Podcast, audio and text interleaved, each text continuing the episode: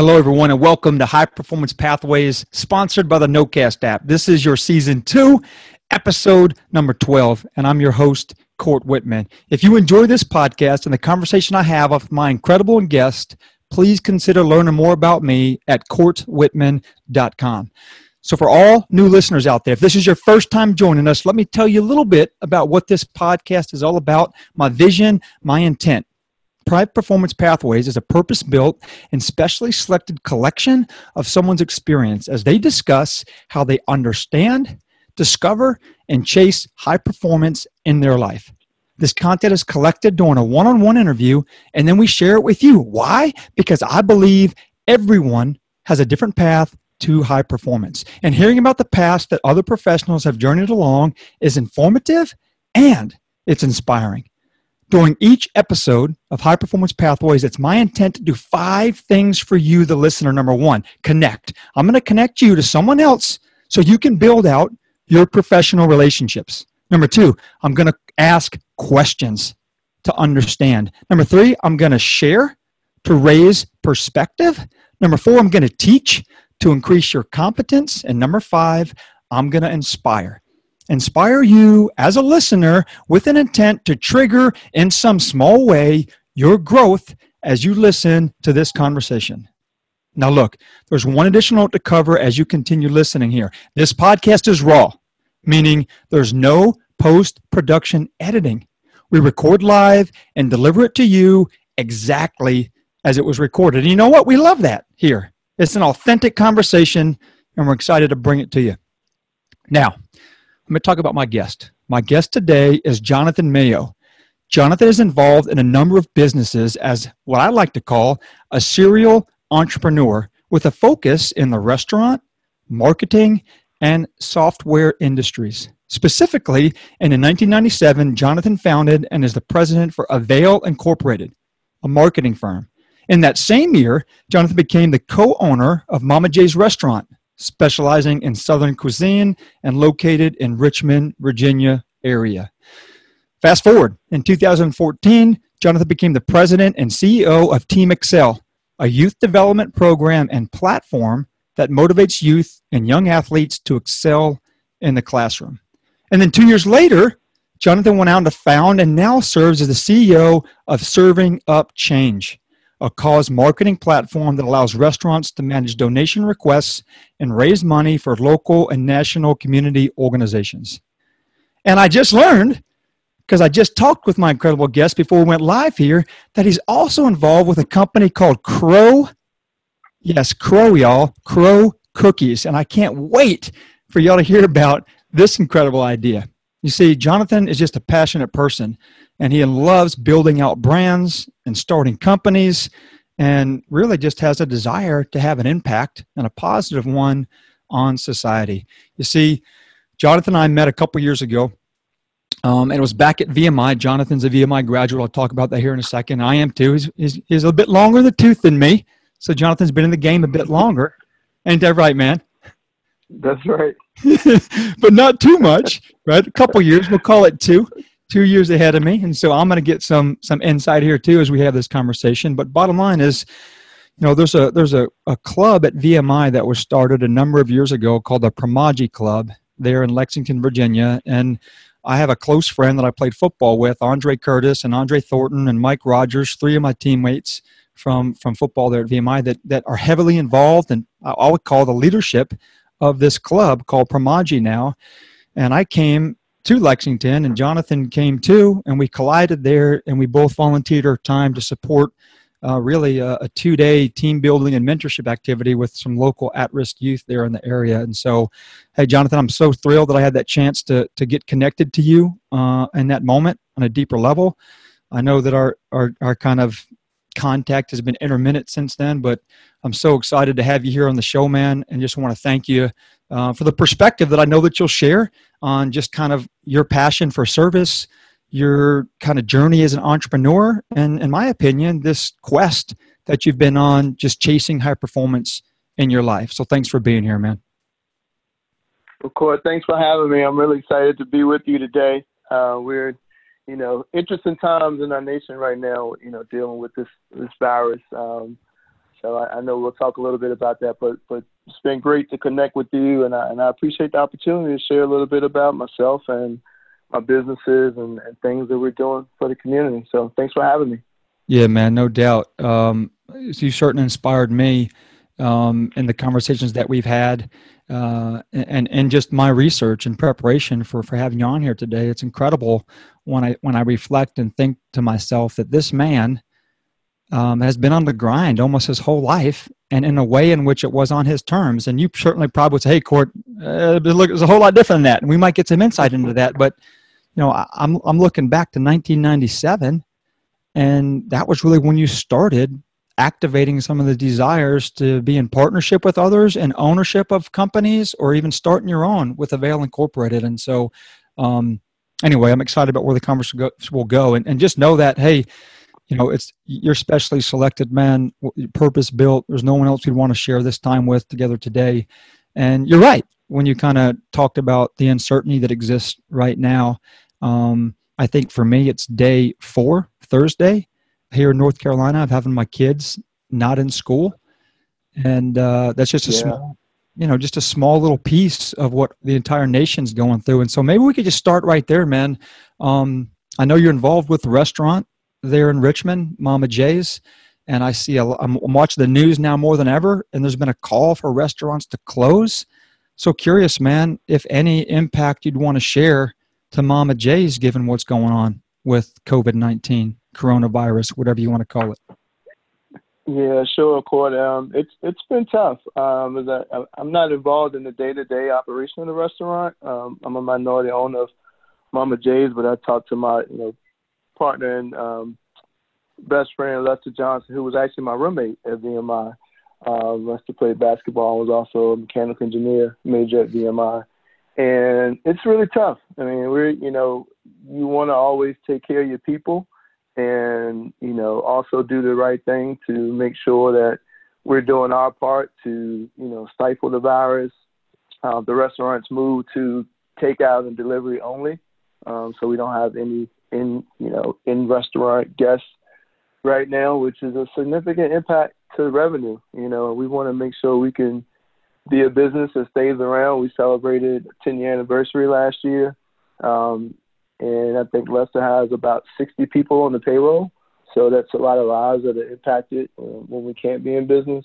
Wow. So it's tough. You know, it's um, it's really tough. I mean, I know he's been making tough decisions daily um, communicating with employees and just trying to lead and and make sure we could do the right thing by our people and also make sure that we can be a, a, a valuable business when when we get through this thing so they can have jobs you know come back to jobs and um, so it's been tough but I think you know at the end of the day I think we'll all get through it um, it sounds like our you know our government and just you know nonprofits businesses people are coming together, and that's the great thing to see that that everybody's coming together right now to get through this thing. So I think we'll be okay on the other end.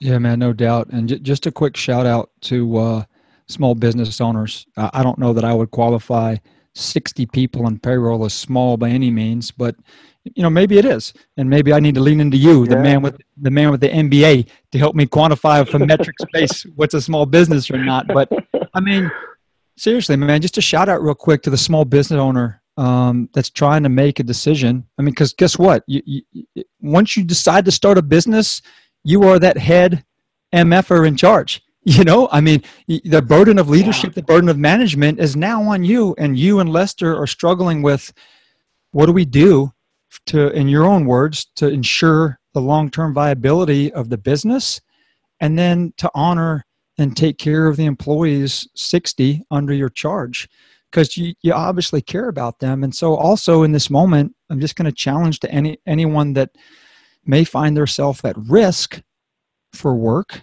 And i can just tell you i talked to my brother yesterday and he said he's going to be off without a paycheck. He's going to get his last one for this month and then he's probably going to go two months without a paycheck so uh, you know it does it's not really escaping anybody um, but what? But in this moment, I just want to call out: if if you're that person, put yourself in the shoes of the owner of that company just for a moment, and seek to understand right. some of the decisions that they're trying to make. And they may not be doing a good job of communicating to you why it is they're having to do that. But, you know, so just appreciate you allowing me to, to, to just marinate on that for a second. You know, small little, you know, touch on management and the burdens that are associated with it in this life of being an entrepreneur. Um, that sometimes I don't even know you and Lester may have appreciated when you got things rolling that you'd be at this point uh, dealing with these decisions you got to make. So, right, thank you. Yeah.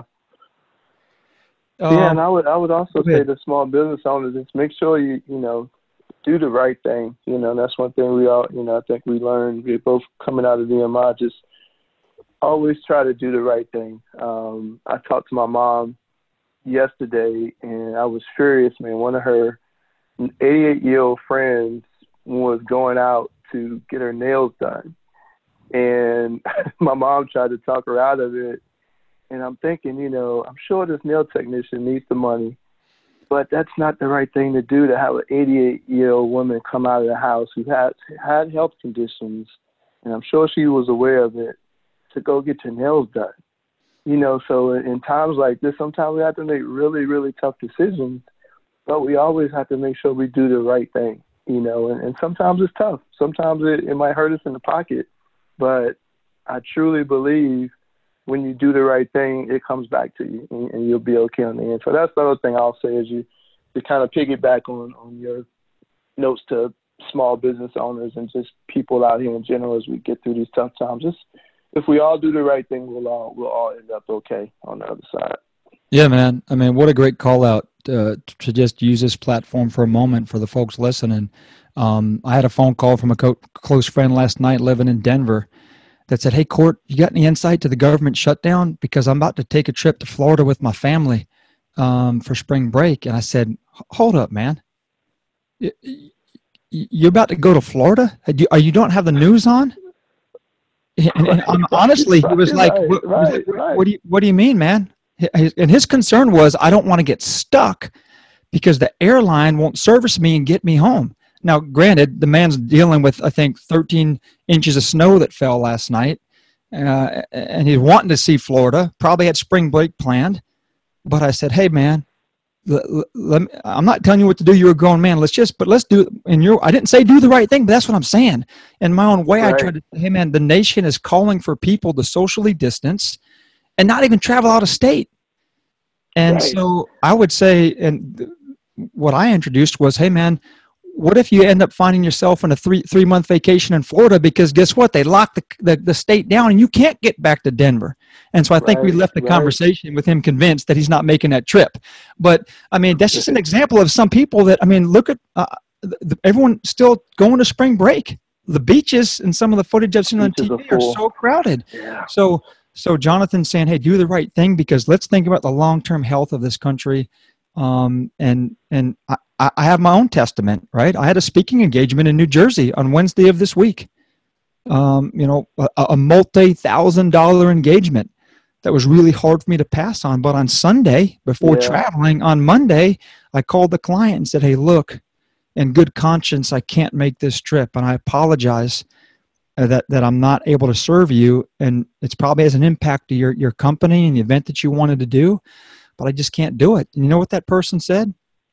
He said, Court, I'm so glad you brought this up because I'm I've been waiting on something like this to help be the catalyst for me just to cancel this and get it rescheduled. Yeah. And he said, Hey man, will you come in May? Let's move this thing to May.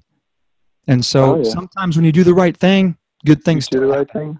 So Good things still happen, man. Yep. Yeah, man. No doubt. Th- thanks for sharing that. I think it's important. So for folks listening, I hope you know make meaning in that in a way that you think is most effective for you and your family. I'd like to continue here, man, with just some more insight into you, Jonathan, if I can, and specifically, I'm gonna go way back, my man.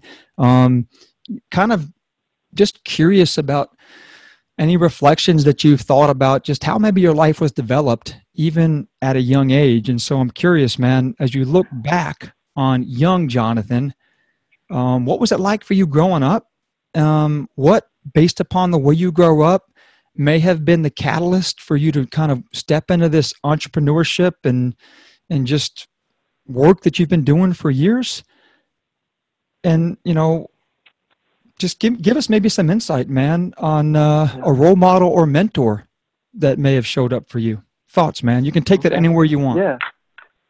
Yeah. So I, so I, I grew up in, in Richmond, Virginia, um, and I tell people I, I spoke to a class, um, high school group of seniors a few weeks ago here in Richmond, and and you know I shared with them I was you know raised by a single parent mother. It was myself and my my older sister, and we didn't have a lot, but like I told them, I didn't. I never felt like I went without. You know, we always had food, we always had clothing.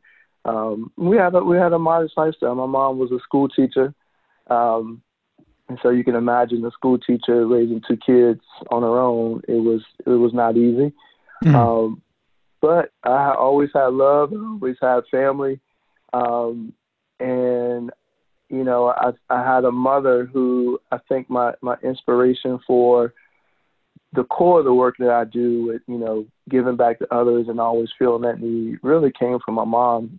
That said, you know, being a school teacher, uh, she taught middle school, and she was more than a teacher. You know, she was like a second mother to some of her students. She taught in the inner city in Richmond. Um, I tell people the story when her first job as a teacher was Mosby Middle School. It's, it's now called MLK.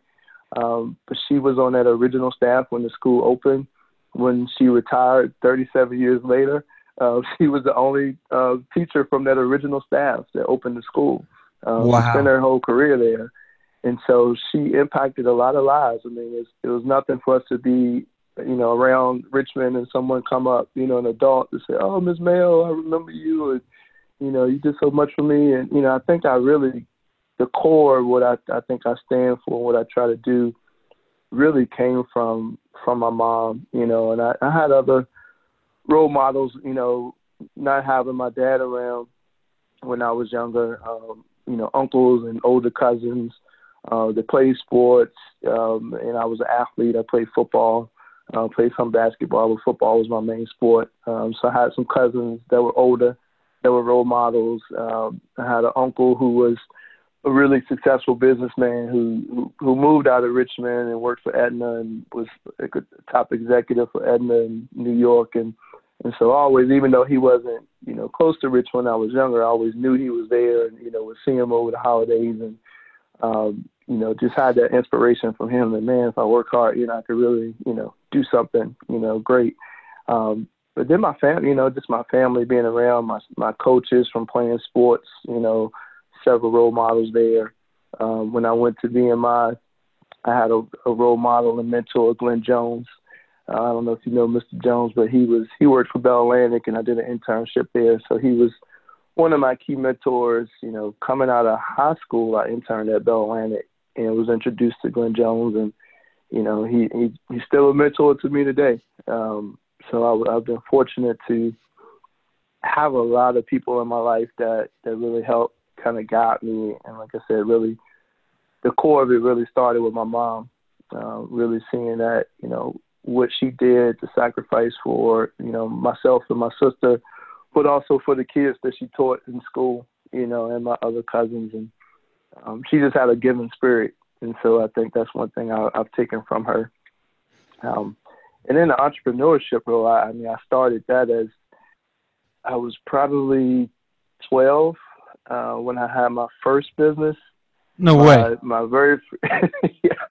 I was actually, if you go all the way back, I was actually probably eight or nine my first job, my aunt had a huge paper route. I mean, it was like ten paper routes together. No way, man. I would go sleep. yeah, yeah. This is, we're, we're in a movie. Like we're, we're really talking about the paper route at, at nine years old. I mean, yeah. Continue, man, please. I just, I'm yeah. just so moved to, to just comment on that because it's almost like you see it in a movie. Like, okay, but no, continue, man. Because let me just say something for a second. I'm blown away by men and women like you that go back to that young age and the hustle, right? Because it, it, yeah. it, wasn't part, it, I can't identify with that, right? It wasn't part of my development. Um, but I love hearing it. I mean, I, I got another guy I talked to that has 22 years and he's a partner in an investment banking company and he's closing like 500 million dollar deals in the work that he does wow. and he was reading the economist and the wall street journal when he was nine So, wow. you know, it ain't the Wall Street Journal for you, but it's a paper route. So please continue, man, with this story. Yeah. Yeah. So when I was about eight or nine, my, my aunt had this huge paper route. So I would go to her house and, and sleep Saturday night in her little den. And we would get up at like three in the morning to start putting the, the Sunday papers together and mm. ride around the paper route and this and that. And I would I would throw the papers out in the yard and put the papers in the mailbox. Um, so that was like my first actual job that I got paid. And then I ended up having my own paper route. So I had my own paper route. I was still helping my aunt, and I started my own lawn business, um, John's Lawn Service. And I share when I speak to kids. I still have a flyer that I made, drew by hand, um, that I passed out in the neighborhood. And I was probably about 12. I was probably about 12 when I started my my lawn business, and I would pull my lawnmower around the neighborhood. I had regular customers, um, with, and that was that was one of my first first jobs. So uh, I've had that entrepreneurial spirit for well, a I mean, long, long time. and, and you know, let me just ask this question in this moment because it's resonating with me deeply. Why? Right? I mean, what? Why? I mean, because I'm thinking right now for someone listening that has a nine year old kid like I do, I just want them to sit down and listen to Jonathan Mayo in this moment say, Hey, I get up at 3 a.m. on Sundays and I did a paper route or I dragged a lawnmower around the neighborhood and cut grass. I'll tell you right now, man, my kids cannot identify with that. And maybe I'm doing something wrong as a parent. But I, why, Jonathan? I mean, can you even comment on, on why that was? for you at that ah, age? Gosh, you, you know, it's it's it's hard to say, man. I, I think I just, I think all of the people around me that like that's what I saw. I mean, you just you had to work hard if you wanted to have something, you know. And I think the entrepreneur bug, um, I think that was something that there weren't really any entrepreneurs in my family that I really could think of.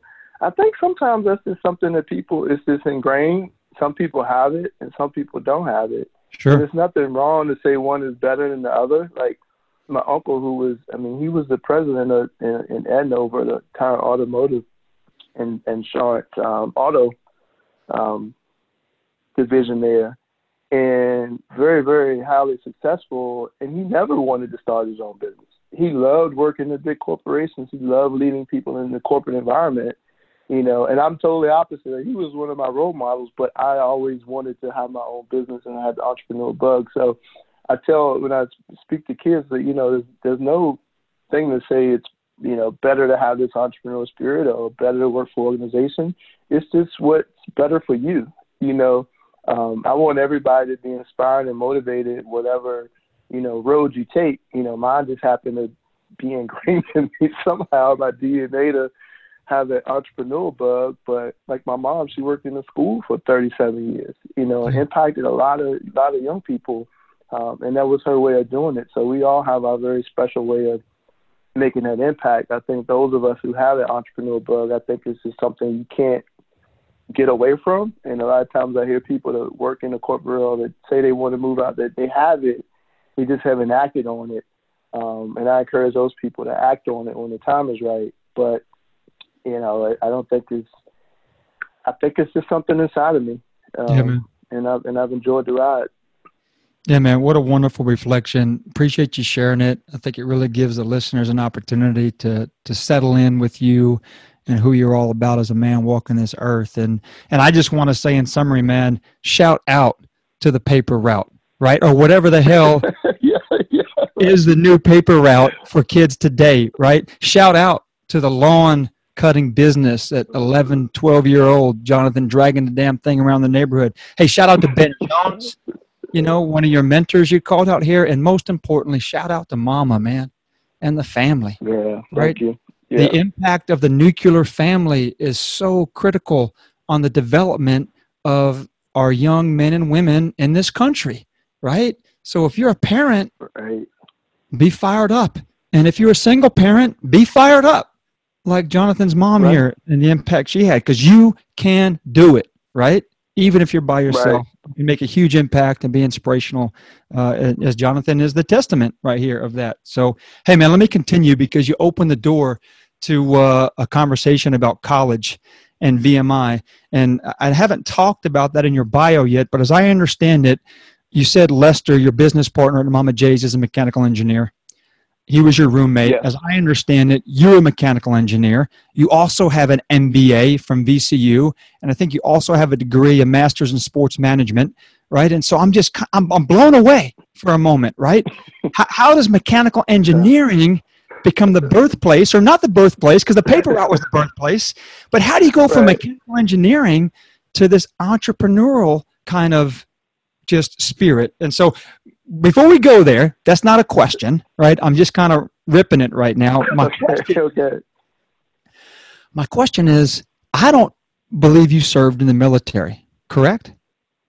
Correct. I didn't. So, how the hell, my man, do you find yourself at a military college? And the same one that I went to, and I know what that experience is like. And I was only there because I wanted to go in the army since I was a young kid, not at a paper route, but running around the woods playing soldier. So, right. Why VMI, man? That's a great question. Um, you know, when I when I was when I was coming up, coming through school, I, my mom groomed me to be an engineer. So being a math teacher, and I was good in math and science in, in, in school. Every summer I was at a summer engineering program at Georgia Tech, UVA, Virginia Tech, Virginia State. Um, so I tell people she groomed me to be an engineer. So I so so going into my junior senior year, I had in my mind I was going to be a mechanical engineer, and so I pretty much narrowed my college choices down to UVA and Georgia Tech. And my I guess it was my junior year, my senior, early my senior year, um, a college recruiter from VMI came to. I went to Henrico High School in Richmond, and he's, he's my coach said, "Hey, recruiter from VMI wants to talk to you." And the only thing I knew about VMI at that time, Court, was it was a all male military school. Neither one of those things I had an interest in as a 17 year old young man going to all male school, going to military school because I, you're right, I didn't have the military wasn't in my plans at that time. So I told my coach, no, I'm not, you know, I'm not interested in talking to him. And he said, well, it's a really good school. And I didn't, I mean, I, I didn't know any VMI grads, like nobody in my family, in my circle. Like I didn't know, I didn't know anyone that had gone to VMI. That's interesting. And so, yeah, so my immediate reaction was, no, I'm not interested. Um, and I wasn't convinced that I was going to play college sports. I mean, I was, you know, a good football player, but I didn't think, I knew I wasn't going to play in, in NFL one day. Like I, I was realistic about my, my skill level. Um, but as I started to, he convinced me to at least have a conversation with the coach. And as I started researching and finding out more about VMI, I really just came to understand like how great of a school it was and the history of the school. I mean, the, the challenge of it. Um, and I heard a story about another athlete that went to another high school in the area that gone there, and he had these horrible stories. He ended up leaving, and the interesting thing was it actually didn't deter me. It actually made me more interested because I always loved the challenge. And so part of it became, you know, this is a school that, you know, they're kind of known for people dropping out and not finishing because it is so challenging. Then Oh. that was actually the thing that said, you know what? I think I can do this. Like I, I actually like the idea of going somewhere where it's a challenge and you know you're respected when you you can get through and make it through. And I knew in my head if I put my mind to something, I was going to finish. And so I never at one time during my four years even it never even crossed my mind that I would leave. Even during the red line, like it never even crossed my mind that I would call my mom and say I'm coming home. Like it was never even a thought. Uh, Uh, once I made that decision to go, I I knew I was going to finish. And then the second thing was, I mean, they offered me a full scholarship for football. so, you know, I, I I probably would have been able to maybe walk on at UVA or Georgia Tech. I probably wouldn't have played. Um, and I may not have played at all, and may have just gone to those schools and been an engineer. Um, but to be able to go to somewhere where it was a challenge, um, I had the ability to, to, you know, great engineering program, um, be in small classes, continue to play football, and to have my education paid for, which I knew I could take that burden of paying for college off my mom. Um, that was a, another huge factor. Um, knowing that making that decision um, that my mom wouldn't have to, you know, pay one dime for college. Um, mm. So that was the other huge thing. So, yeah, that's how I feel about it. No doubt, man. What, what a great story. Uh, appreciate you sharing it. And uh, what I was thinking about when you were going through kind of this reflection specifically around, you know, I don't know that you use these words, but um, you're just a man that's going to embrace challenge and you're not going to quit. You're not going to give up. Um, I was thinking, hey, hey, coach, um, I didn't tell you about my paper route when I was nine, did you? I, I, I don't really stop. you know what I'm saying? I've been getting up at 3 a.m. for a long time. VMI ain't got nothing on me. You know? So right, uh, th- thanks for sharing that, man. Hey, any memories of your time there that you'd want to share? Yeah, I would say um, a couple of men. One, I would say matriculation. I mean, Hell Week. I think anybody that's gone to VMI, we you know we we can't forget Hell Week and just how it all gets started. Um, graduation, you know, so starting, leaving, and I'll share a, a funny story with you. Um, I was I was known for sleeping in class and you know my BRs knew Mayo could go to sleep anywhere. I, I'd be sleep at the basketball game. Hold on, man. Uh, and that was kinda... hold on. I got to interrupt. you you have opened the door to sleeping in class. I can't believe it, man. I wouldn't have believed it unless you told me, based upon everything you shared so far. Uh, but continue. Yeah. So actually two funny stories around that that they they remind me of. So one, I don't know if you remember, it was Major Stevens. He was a history teacher. So my red year, being an ME major, still had to take history, and I would sit in the front row. I would sit in the front seat, and he would lecture from his desk, and I would sit right in front of him, and I would to try to make myself stay awake and say, okay, if I sit in front of him, I won't go to sleep. I would look at him dead in the eye, and I would fall asleep. And so one day, I think he got tired of me falling asleep. And so he woke me. He was like, Mayo, wake up.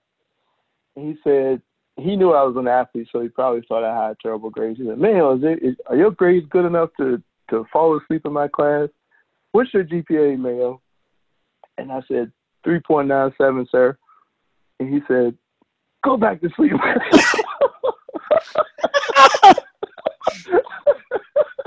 You, you know what's funny, man? Oh, in, in this moment, I only got one C at VMI, and really? that it was from Stevens. Really? Are you serious? Yeah, man. So continue. Yeah, and the, and the other one, I was in a math class, and one of the professors woke me up. He's like, "Mayo, wake up." He's like, what's the answer to this? And I looked at the board, gave him the answer. He's like, all right, go back to sleep, man. that is incredible. So it's kind of a man. known thing, man. I, I would, you know, I think, you know, I was playing football. I mean, you know, you know the routine of VMI with football and any major, and so late nights, and it was just tough to stay awake in class.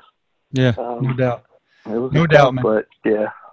So, any kid listening right now, um, small invitation to sleep in class as long as you know what the hell you're talking about when you wake up. And if you can re- if you can respond with my GPA is a 3.97, you might get that. Hey, go back to sleep. I don't know. The mamas out there like you are might be challenging me in that moment, opening that door. Right. Thanks so much, man, for that. What, what a funny thing to, to, to, to share in this moment. Um, hey, let's talk a little bit more about education, uh, if we could. And I kind of reflected already on the mechanical engineering and then your path as it kind of matured. Uh, sports leadership and marketing was a master's degree, as I understand it, for you, and then an MBA from VCU later. And so, just curious, man, um, from mechanical engineering to sports management and marketing, can you just take me through that pivot? And what kind of inspired you to explore that?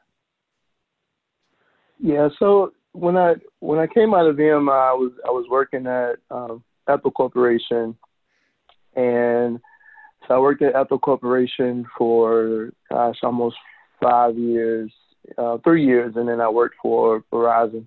Um, during that time, I realized that I wanted to start my own business. So I'd actually started my business, um, Avail, kind of just a side business while I was still working as a mechanical engineer at Apple. And so because I was a mechanical engineering major, I realized, hey, if I'm going to run my own business or move into business in the corporate sector, I need to have more business classes. And so that was what inspired me to go for my MBA. So I started taking MBA course at VCU. And while I was there, I realized that they had the Center for Sport Leadership with the Masters in, in, in Sport Leadership, Sport Management. And so I decided to also do that degree. So I was able to um, really kind of do both of those degrees at the same time, part time, while I was working full time. But I was had started Avail, so I was starting to focus on foundation management, um, working with pro athletes, helping them with their foundations. And so I'm like, wow, this, you know, Center for Sport Leadership could be a great tool to help me as I kind of, you know, get Avail going and, and start to look at, you know, sports management around helping pro athletes and their foundations and doing some sports marketing and doing special events. And so that was what inspired me to, to move to the MBA and the Master in Sport Leadership. Awesome, man. Uh, appreciate you sharing that out, boss. Um, I, I did I did not know um, that you kind of had that that desire and, and that servicing athletes specifically was a desire there. Um, and what I just want to also highlight in this moment is that shout out to the side hustle, right? I mean, I talk right, to people. All, right, right. I mean, seriously, I talk to people all the time that have an interest. Hey, man, I think I might want to start my own business. And my advice in some way includes this idea of start it on the side first, right? And then yeah. here's another entrepreneur that's sharing his journey that when Avail began for you, it was a side hustle. You know, I think that's the birthplace for entrepreneurship, unless you have some significant amount of liquidity, right? Or you happen to inherit. right, right, right. But I don't know that that happens. Didn't happen to me. Didn't happen to Didn't you. Happen to me. All right. So shout out to the side hustle, man. And if you're thinking about starting your own thing, start it on the side first before you go all in. In my opinion. Um, totally let's agree. Let's so let's continue with this idea uh, of entrepreneurship. Um, you know, in, in your intro, I kind of ran through a bunch of the stuff you're involved with. Um, you know, number of companies from marketing to restaurant to cookies to software, but because I I have such an affinity and a strong just love for sport and its impact and and and because I was an athlete, you're an athlete, and I think that's been such a developmental portion of my adult life. I'd love to highlight in this moment one of your businesses, and that's Team Excel, man. Um, can you just take us through um, what this business is all about, how it serves young athletes, and the work that you might be involved in right now with Team Excel? Sure, sure. I'd be happy to. Um, and just to give you know, you know, the listeners a brief background on Team Excel, um, it actually started under um, a foundation called Excel to Excellence, and the founder of that organization was Michael Robinson, who's um, from Richmond, played at Penn State, played for the 49ers, played for the Seahawks. Um, and in 2013, Michael hired me and my firm Avail to run his foundation, Excel to Excellence. And so the first order of business was to create a program. Uh, Michael had a football camp, but he really wanted to do more to impact impact kids. And so I came up with this concept, Team Excel, and the language is, has changed, and I'll explain that in a minute. But the whole idea was to create kind of a reverse fantasy sports model where um, the pro athletes, community mentors would serve as team coaches of student teams. But instead of those students competing based on you know tackles and touchdowns, they would compete based on metrics like grades, attendance, community service hours. And so essentially what we did was we took those metrics and turned it into a competition. So we started with three teams of 10, started the program at Varina High School in Henrico County. Um, and each week those individuals would get, so if you and I were on a team, we would have our individual team score based on our grades, attendance, and community service hours, and we would have our team average, and we would compete with the other teams. So weekly, they would get some type of small prize, and we also had a curriculum built around life skills, career exploration, and service learning. And so we again started at Varina High School, expanded into uh, four additional schools in Henrico County, and a little over a year ago, we decided to, you know, we started looking at, you know, how do we expand Team Excel? How do we really create a national, if not global, Team Excel league? And one thing, Court, I've you know really been a student of and fan of is you know social enterprises and how social enterprises can really have an impact, you know, in the world. And so, for those of you not familiar with the term social enterprise, it's really a, a, business that has some type of social mission. And so, we pitched to our board to transition Team Excel from a program under the nonprofit Excel to Excellence into a separate business uh, that was set up as a Virginia Benefit Corporation. And as a benefit corporation, we can legally make decisions based on our shareholder value and our social mission. And so we did that about a year ago. And in order to do that, we knew we had to build out a, a mobile app that would allow schools or organizations anywhere in the country, anywhere in the world to adopt this Team Excel model and our mission pretty much is to facilitate teamwork and competition to increase motivation and improve performance. And so we, we stepped back and really looked at the success we had with Team Excel over the years, and we our first group that went through 9th through 12th grade, they saw a 27% increase in their GPA. Mm. Um, so if you think about that, I mean that's that's almost unheard of. And we also did some surveys that show like um, self-efficacy improved, academic motivation, um, and our whole goal was to create servant leaders. Like ultimately, that's what we want to do: build servant leaders. And so, as as we moved into this new model, uh, we actually have a platform now where we can license uh, the Team Excel platform to other schools, you know, youth organizations, um, all across the country. So we're actually we have a, a a partnership that we, are going into with the University of Texas. They're going to kind of co-brand Team Excel with us for the Texas market. Um, we're talking to several school districts in the Richmond area, um, talking to a few universities about adopting Team Excel for the actual college students to use it. And, you know, I think down the road we may be, you know, looking at businesses and corporations on how they could use Team Excel. Because uh, we think about in life, you know, and, and you you being a sports guy as well, we know the importance of teams and how team dynamics can help improve performance. And we're we're doing that in a fun way um, through Team Excel and our Team Excel platform. Wow, man, tremendous. Um, and I'm just sitting here listening, and my brain is just working as fast as possible uh, to understand. And, and I'm I'm actually thinking because you just opened the door to business integration you know, when I worked for a software company, uh, Teamworks, and I was the leadership coach there, and one of the missions that I was given by the president of the company was to, in his own words, Zach Maritas said, Hey, Court, I want you to enable the happiness and health of all of our employees. Because what he was really talking about mm. there is is how can I ensure that they're fully engaged with this company, right? We're talking about engagement, and engagement's right. a popular right. term in corporate America, right? He just used happiness and health, but that that meant I'm engaged. I'm, I have a I have a love for the company that I'm working in, and and what what I what I did there was I I, I put together a corporate well being program, and so just in this moment, I'm thinking that how could Team Excel mature and maybe grow to service that sort of a space? Because maybe there's a mm. there's a way a way there that it integrates right. with well-being and everyone defines well-being differently but but who knows man? But hey man incredible. Good luck. It seems like it's it's ever evolving.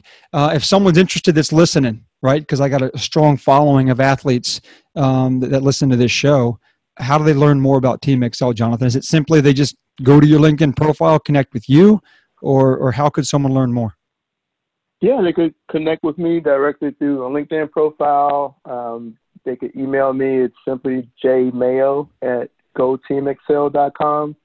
Or they could go to our website. They can reach me through our website, which is goteamexcel.com. All right. I know that most of my folks are consuming this thing while they're commuting somewhere or involved in mile three of a five mile run or banging on some power clean and jerks. so I'll have all those handles listed uh, when I hang this this show at the end of it. But thanks for sharing that, man. Um, I, I want to continue to talk about your work as just an incredible person that takes ideas and takes and allows an idea to manifest into maybe an offering. And so I was blown away when you talked briefly about crow cookies, man. Can you give me a little bit of insight about what is crow cookies? How did this come into be reality for you? Um, and, and how does crow cookies kind of serve others? Yeah, so that, that's so crow cookies is actually a, a funny story. Um, when we had our second daughter, uh, we had an unplanned home birth, and so that's a whole nother story. But 4:30 in the morning, I, my wife yells at me from the bathroom, and our daughter's delivered in the bathroom, just me and her. Uh, wow. So maybe that's another show. Uh, so we finally get to the hospital, and our doula, was, we were planning for a natural birth, and so the doula shares with my wife that she had this idea for her um, VBAC clients, and VBAC stands for vaginal birth after cesarean. So a lot of times in the medical field, doctors tell women once you have a cesarean that you have to have one the next time. And so they tell women they can't have a natural birth. So they have this term VBAC. And so she said, hey, for my VBAC clients, I have this idea where women that were told they couldn't have a natural birth to send the doctors a batch of crow cookies to tell them to eat crow. so I thought it was hilarious and my wife shared it with me. And when Emily, our doula, came to the house the next day for the follow up, I said, Emily, tell me about this whole crow cookie idea. Uh, you know, I'm a serial entrepreneur. We should we should really do it because she said, you know, yeah, I thought about it for years, but you know, never done anything with it. So fast forward, we we partnered, started Crow Cookies. We started working on it.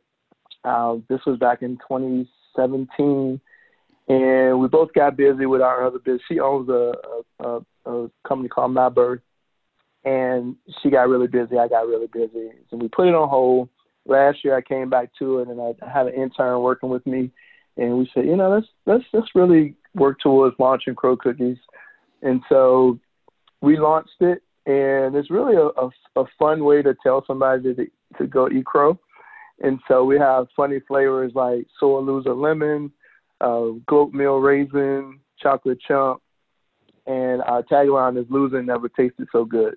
And so, um, we we I actually have a new partner in the business, so we, we're taking a, a quick pause on production, and we're redoing all of our marketing strategy and everything, and we're going to probably release even the summer or the fall. Um, and come out with a, a fantastic marketing plan and put some more money into media to really get it out there. But um, the other social part of it, and, and, and Court, with all of my businesses, there, there's a social element. And so as I started thinking about, you know, building the business of Crow Cookies, one thing that we want to do with our, our vision for the company is to eventually have it where we can hire, you know, teenagers, out of school youth or ex offenders and use it as a place where we can give people second chances where they can, you know, come in and work, you know, production in the bakery is a, a, a pretty entry level position that we could really teach anyone. Um, but also, you think about how it relates to the brand of eating crow. It's almost like giving people a second chance. When now they could tell society to eat crow, or tell somebody to eat crow to tell them they couldn't achieve, you know, and just kind of helping them with that first step of of getting their life back on track. So that's, you know, it's a fun cookie brand that we're going to have a lot of fun with. I've had a, a lot of fun with building the brand uh, but also it's that social element that we want to have where the company actually also stands for something and, and, and, giving people a second chance. So, so yeah, so so look to um, hear more about Crow Cookies in the in the future. That's incredible, man. I, I got, just I'm inspired, man. Uh, just by listening to the story, man. A conversation led to a business, and with just some incredible meaning. You know, life never or losing losing never felt so good as a tagline. And i tell you what man i can identify with that. And i think almost anyone that's lived a little bit of life can identify with that. And then kind of the social spin and the job opportunities you're creating for a certain unique market in this work um, really really interesting man. So just just kind of that story in and of itself i think can be inspiring for someone that's thinking about an idea right now in this moment that they want to bring to life. And hey I'm, I'm i mean part of the reason i do this show is to build relationship. And so you know i am inviting anyone listening to, jonathan's probably a guy you want to talk to if you've got an idea because he's made a bunch of an idea a reality. And in keeping with that, I want to talk about another thing that you're involved with, and and and if we're good, man, just give me some insight to serving up change and, and the work that you're doing there with that company. Yeah, so ser- serving up change was was really inspired, um, as I mentioned, you, know, mentioned Mama J's earlier, um, being a partner in the restaurant and really seeing a need that we had. Um, you know, being a small business, being a small restaurant, I'm sure other restaurants and small businesses can relate relate to this. You get hundreds and hundreds of requests for donations. And so sometimes you have to say no. You know, unfortunately, you just as a small business can't always um, say yes to every you know school or organization that's looking for you know sponsorship or donation. Um, I know at Mama J's we do the, the best that we can, um, but really, that what I saw there was no really no process.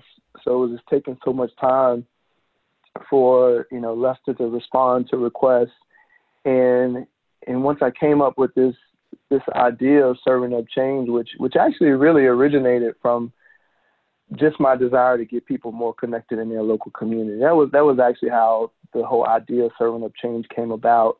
And originally it was going to be you know events at restaurants where people came and learned about community groups and that idea evolved to what is now the platform where you know people can businesses can sign up and they can use serving up change as a platform to take all of their donation requests but also they can use it to um, do it a lot of people are familiar with like spirit nights or give back nights where you know you go to a restaurant and dine and they give a percentage back to charity um, we realized, hey, that you know that process is you know it's tough because people are busy. Sometimes like Mama J's restaurants are smaller and really don't have the space to reserve a certain section for a spirit night or give back night. And so with our platform, it creates kind of a virtual spirit night where the organization can set up a fundraiser with the restaurant or other types of small businesses as well.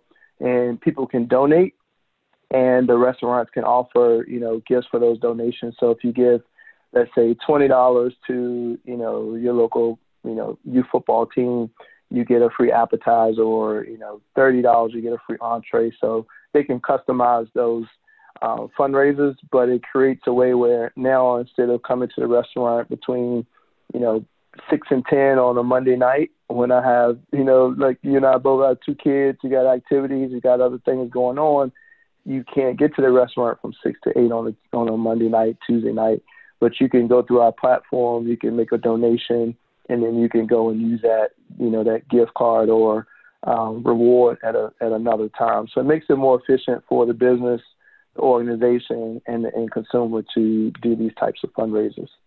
Wow, I can think about right now in my own life, uh, Chick Fil A Mondays. Right, my my kids' school talks about all the time. Hey, come join us at Chick Fil A in your words, between six to ten on Tuesday.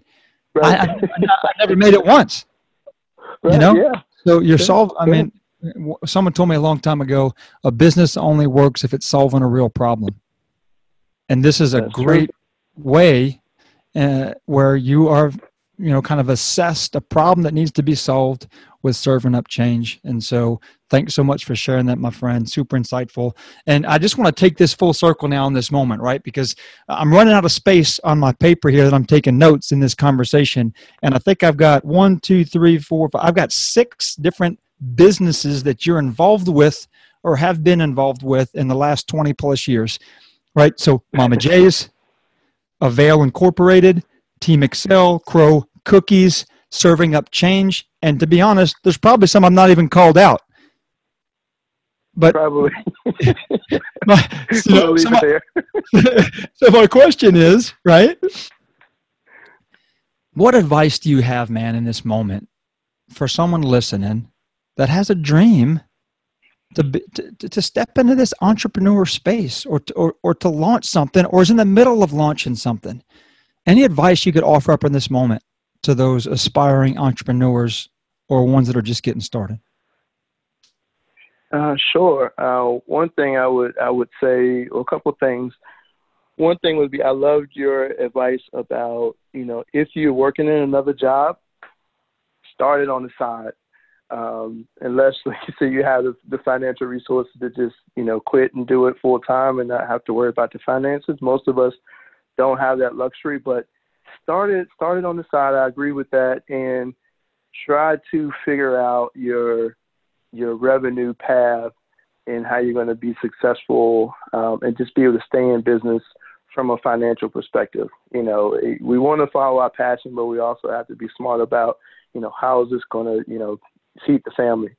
Um, so make sure you do that. The second thing I would say is, and this is something, Court, that I've, I've had to listen to, and, and, and some of my advice would be always – make sure you continue to learn and you also continue to um, be able to take constructive criticism and better yourself. And one thing that I'm trying to do a better job with, so I'm going to pass this advice on to others. Um, like you mentioned, I've being a serial entrepreneur. I, you know, I hear an idea and I want to do it tomorrow. Um, and one of my long-term mentors who's been a very, very successful businessman in Richmond. Most people would know the name if I said it. He's really been on me about being focused. And so one thing I've, you know, coming into 2020, um, I've really decided to focus on Team Excel, you know, give it 200%. Um, some of the other businesses, I have partners now that I can, you know, they can kind of carry those businesses on. Um, but really be laser focused. You know, set your goals high, but really, really be laser focused. And I and I'm finding even in the short time that I've decided to really say, hey, you know, I've got three businesses I'm running. I really need to take, you know, my mentor's advice and focus on one and put everything in that one business. I've seen the results already. Um, and I think if you have a passion for something and you can pour everything into it, I think you'll be successful. I think the other advice I would say is you have to be persistent and you have to be resilient. Um, there's times, you know, in this journey of, of being focused, well, I, have had three weeks of runway. Um, and if some people don't understand, you know, startup terminology of runway, that's how much money you have in the bank to survive. and mm-hmm. so I've had three weeks of runway. And, you know, I've gotten to the point where, you know, I had I actually applied for one job you know, and it got to that point, and I, I didn't really think I was going to have to get a job, but I had to prepare just in case. Um, and so sometimes you have to do things you may not want to do. Uh, that was something I didn't want to do, but I had to just, you know, looking into the future, like, hey, I may have to take a job, so let me apply for a job. Apply for one, uh, but I, I got some more investment capital, so um, that was actually able to extend my runway. But when I was at three weeks of run, three weeks of runway, I was a little worried, but not too worried. You know, mm. and I think once when you've been in the entrepreneur game for a while, you have to be resilient and realize, okay, I'm not going to stress. I'm not going to, you know, turn and, and run away. I'm going to just, you know, okay, do I have to make 10 more calls a day to potential investors or, you know, 20 more calls a day to potential customers? You know, what do I need to do to pick it up to make sure um, that I get through this? And, you know, and that's the part of, you know, being persistent um, and also, you know, being um, resilient and, and not letting the, because they're going to be tough times. If you're an entrepreneur, I mean, they are going to be some tough times. You know, everybody's going to get to their, you know, it may not be three weeks of runway, but everyone's going to get to that, you know, challenge that they have to face and figure out how they can be persistent and be resilient at the same time to get get through that challenge. So, but as long as you have you're doing something that you're passionate about, and I and I tell uh, you know I spoke to the class of students a few weeks ago. I shared with them the, the three weeks of runway story. You know, I say you know because I'm so passionate about the work that I'm doing with Team Excel and how I've seen the impact and how we're impacting young people and you know the potential to impact college students and just impact you know people all around the world because I'm so passionate about that. I'm able to deal with three weeks of runway. If I wasn't passionate about it, I would just say, you know, man, forget this. You know, I'm gonna go do something else. Not worth it. Um, so once you find that thing that you're truly passionate about, um, that would be my advice. Just you know, be focused, be disciplined, but also be persistent and be resilient. Love it, man. Thank you for that uh, advice coming out to you as a listener from Jonathan here, serial entrepreneur, um, involved with tons of stuff. Uh, I wrote down what I'm going to call four things with a bonus, right? So let me just brief okay. this back to the listener. Number one, the four things coming from Jonathan advice. If you're considering stepping into an entrepreneurship opportunity, or if you're dealing with one right now, number one, start it on the side. Number two, follow your passion, right? Um, which which I would also add on top of that is the best place is where talent and passion aligns. So if you're real passionate, but you ain't got a talent, I mean, Jonathan talked about, hey, I was really good at math and science, so I ran towards being a mechanical engineer. Awesome, right? If you don't have that talent, you better partner with someone that does, because passion alone will not get you there, in my opinion. Um, be open to criticism and and in the meaning you made in that moment as you continued to have this growth mindset is you assessed a gap in focus. And you said i got to focus. And when you did with team excel you've seen a lot of fruits of that focus. Uh, the third thing here um, be persistent. And the fourth thing be resilient.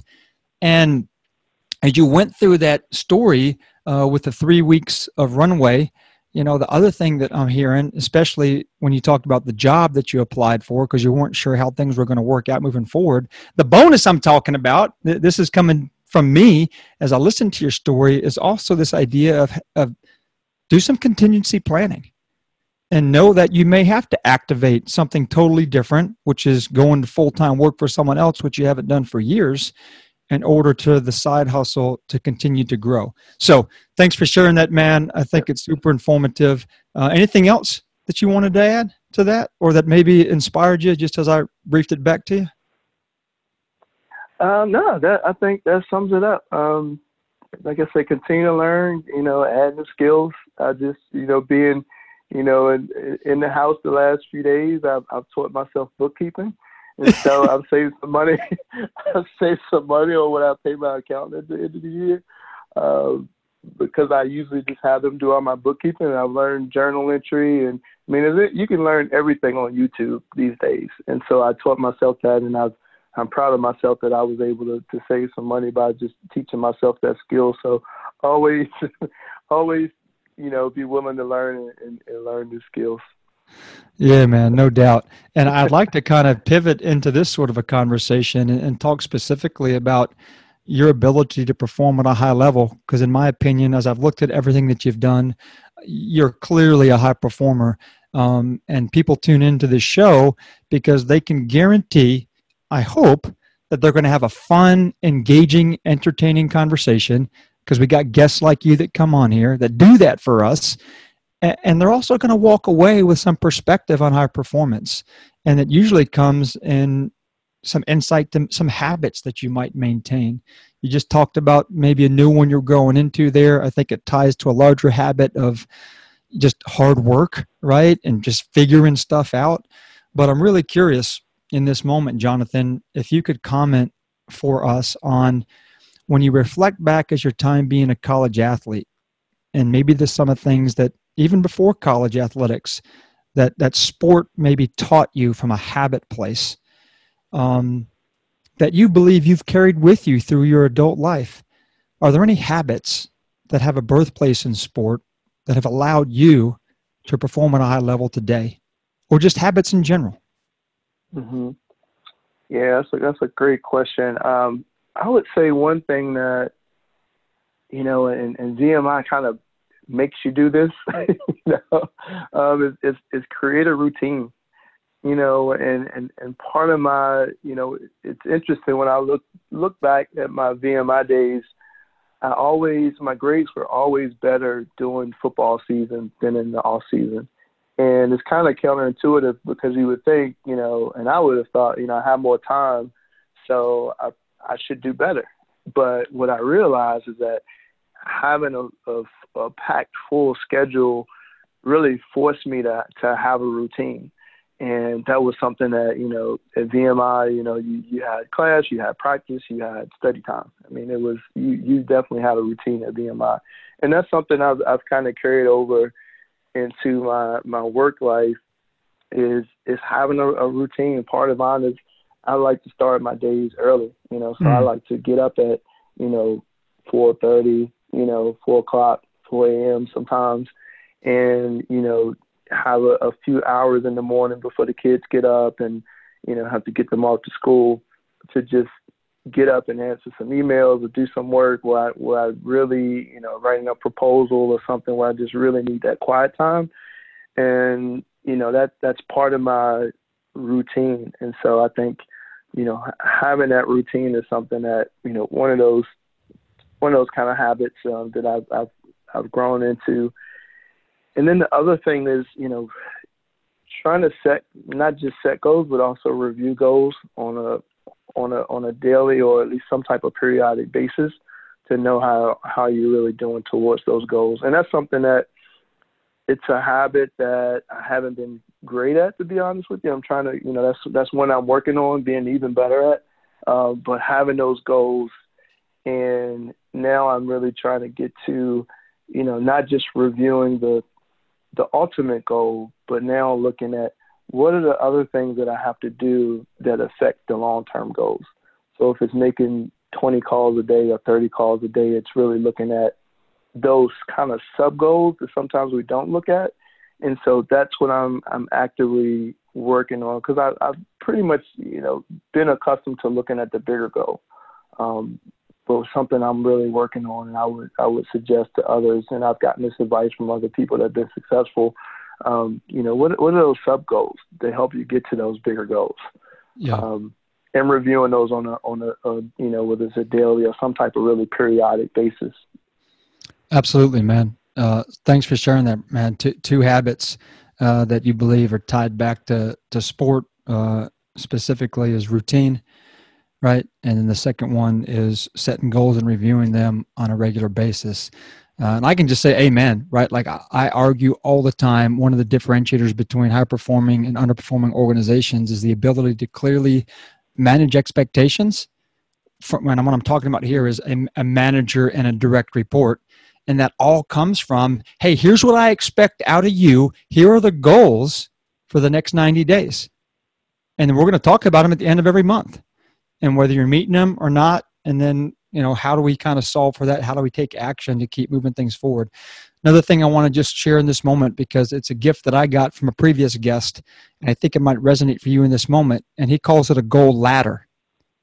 You know and if you can hmm, think of this, this picture when you talked about this overall goal think of a ladder and what are the rungs on the ladder? What are the sub goals that are going to get you to that you know major goal you're working towards. And and i think that might be a way metaphorically that a picture could settle in like okay uh, i might be able to work with that.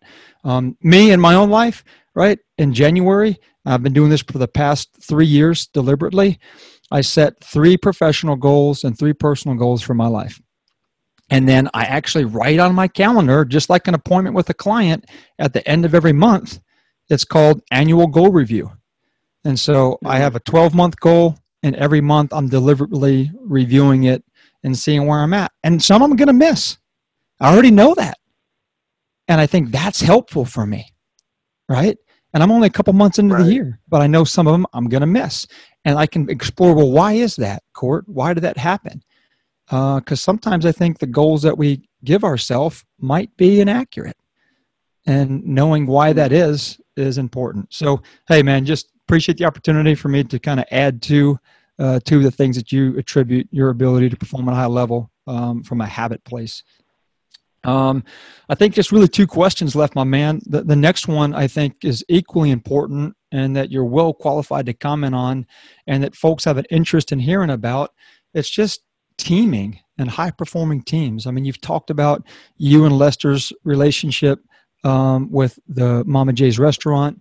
You shared about um, you know, you have some opportunity with some partnerships that have evolved for you where you can kind of give more work from a delegation place to someone else so you can focus on team excel shoot man you, you played competitive sport at the division one level with football. You know about teams.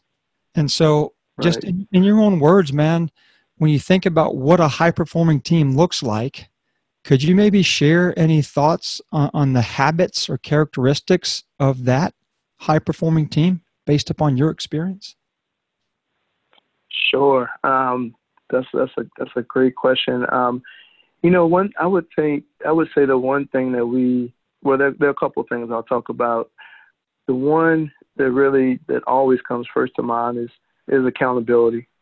Um, when you have high performing teams, either that I've been a part of or you know I, I've I've kind of coached through our like Team Excel teams.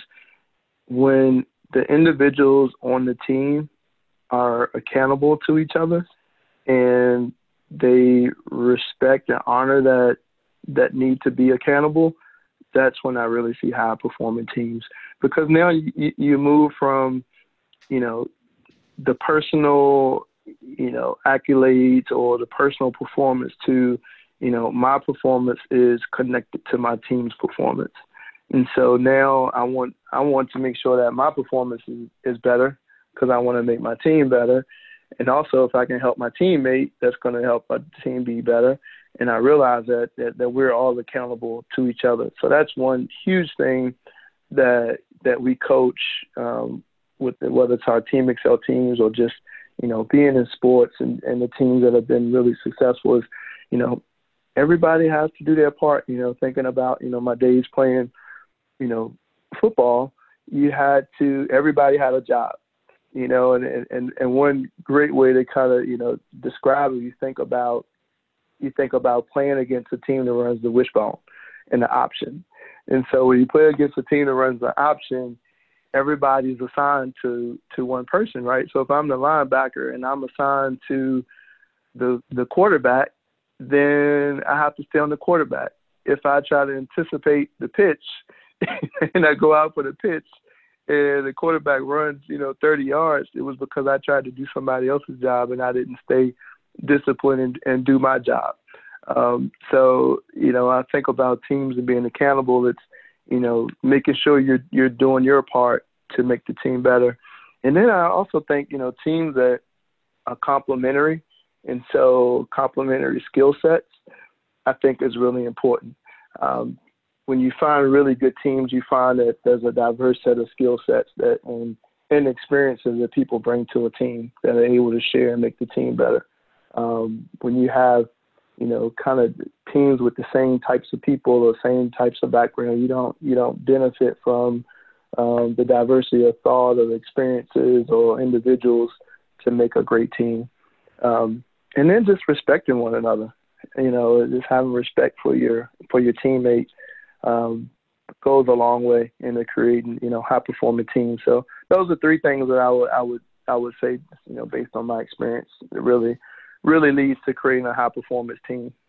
I love it, man. Three things coming at you strong here from Jonathan. High performing teams are, are found in, in and around holding each other accountable and accountability. Number two, um, being complementary and, in your own words, um, by having a diverse skill set. And then number three, they respect each other and i, I love these and uh, and let me just share a couple thoughts that i'd like to in this moment given what you talked about accountability i want to be really clear in this moment in my opinion know that if you're managing people right now the burden of responsibility is on you to establish, and I'll go back to what we talked about five minutes ago, what success looks like for the people under your charge. So if you have direct reports, you got to tell them what they're accountable for. And it has to be clearly articulated in a metric based way. And I know Jonathan can get behind me on this with his mechanical engineering brain because it has to be that way. Right? And let me also say this if you work for a manager that sucks at doing that, the burden of responsibility lies on you, the direct report, to be thirsty for those answers. And you say, Hey, Jonathan, I need to know what success looks like for me in the next 90 days in this role. And if that manager can't deliver that for you, maybe lead them, lead up through that moment and say, well, here's what I think it could be. And once you get their approval endorsement, then you know you have clarity. That allows focus to occur and you can excel in your work. So people talk about accountability all the time, but how do we do it well? Well, there's a perspective from me and who I think owns that in that team environment. Other thing I want to talk about is this idea of complementary teams because I think it's beautiful and I don't hear it a lot. But I just want to talk about a small nuance to this, in my opinion. I think what we're calling out, in, in, in Jonathan's words, he said, complementary in your skill set. So I think specifically what we're talking about here is building a diverse team where the skills are different. Because I've been in a lot of teams when we've just hired people that look just like me and have the same skills that I have. And I think we can argue in a moment that that serves a purpose because that process, specifically in special forces, has existed for a long time, and they're looking for a certain person to fill that role to execute in that way. And so diversity can be really helpful there on teams when you have different skill sets because you get different ideas when that occurs. But where I think diversity is not good and can degrade a team's performance is when we talk about behavioral norms or core values. I think you've got to have alignment within the team to perform at a high level in that place. So I just want to offer up how important diversity is from a skill set place, but I think how important it also is to not degrade your culture of your organization and have clearly articulated values that you hold people accountable to and that you specifically hire for and a process to do that. So respect, I don't need to say a thing about it. It, it speaks for itself. But Jonathan, I just appreciate your opportunity not knowing you were going to share these and just having and allowing me to marinate on them a little bit. So appreciate it, my man. Anything else That's great, man. in your moment that that shows up, boss? Uh, no, I would, the only other thing I would I would add to to teams would be having a common goal, um, and and I think you, you, you definitely touched on that. Um, but if if we don't have a common goal, what are we working towards? And so I, and, and buying into that that common goal. And I and I definitely agree with with you on you know making sure you maintain the values. Um, you know, the, there's certain things you you can't compromise as a team or organization. Um, but yeah, I would I would just add the that common goal. You know, what is and, and all everyone being really really clear on what is that ultimate goal. And I think you touched on it when you talked about accountability. Yeah, I mean, th- this is a big one. We're talking about, in my mind, vision and mission. What is the vision for this organization?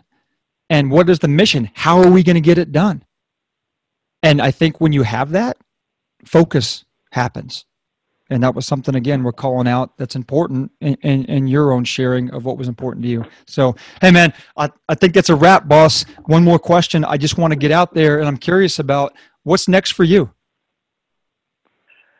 what's next for me is just you know continuing to focus on Team Excel and growing Team Excel.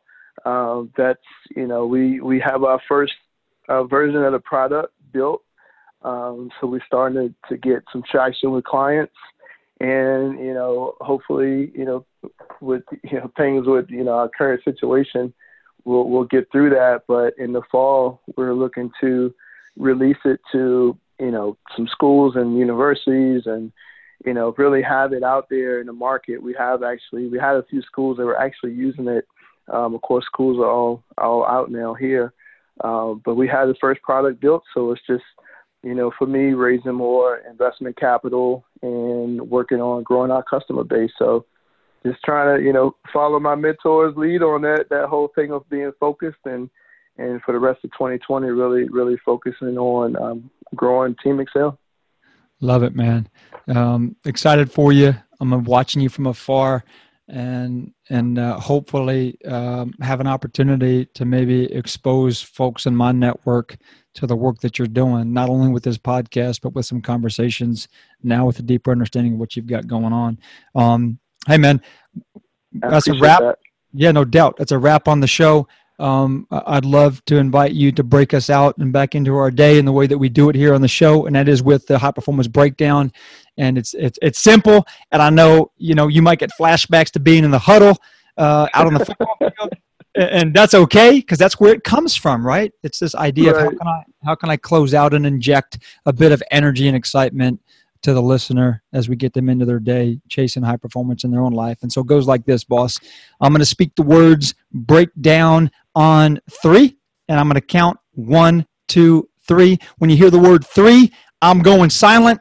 You're alone on your own, giving us three claps, followed by the spoken words boom, shakalaka, and then anything else that you're moved to share in that moment, although nothing's required.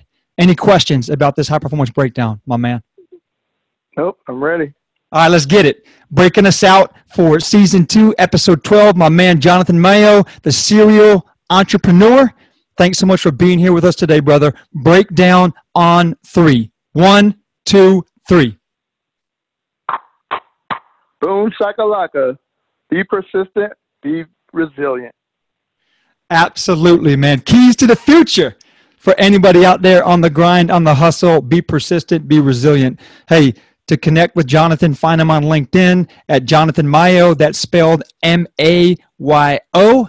I'm going to have all the incredible handles to his company, Team Excel specifically, and his email address on this podcast in the notes so you can refer to it there. Now, I'm challenging you in this moment get out there, consider what Jonathan shared today, allow it to inspire you in your life, and chase high performance.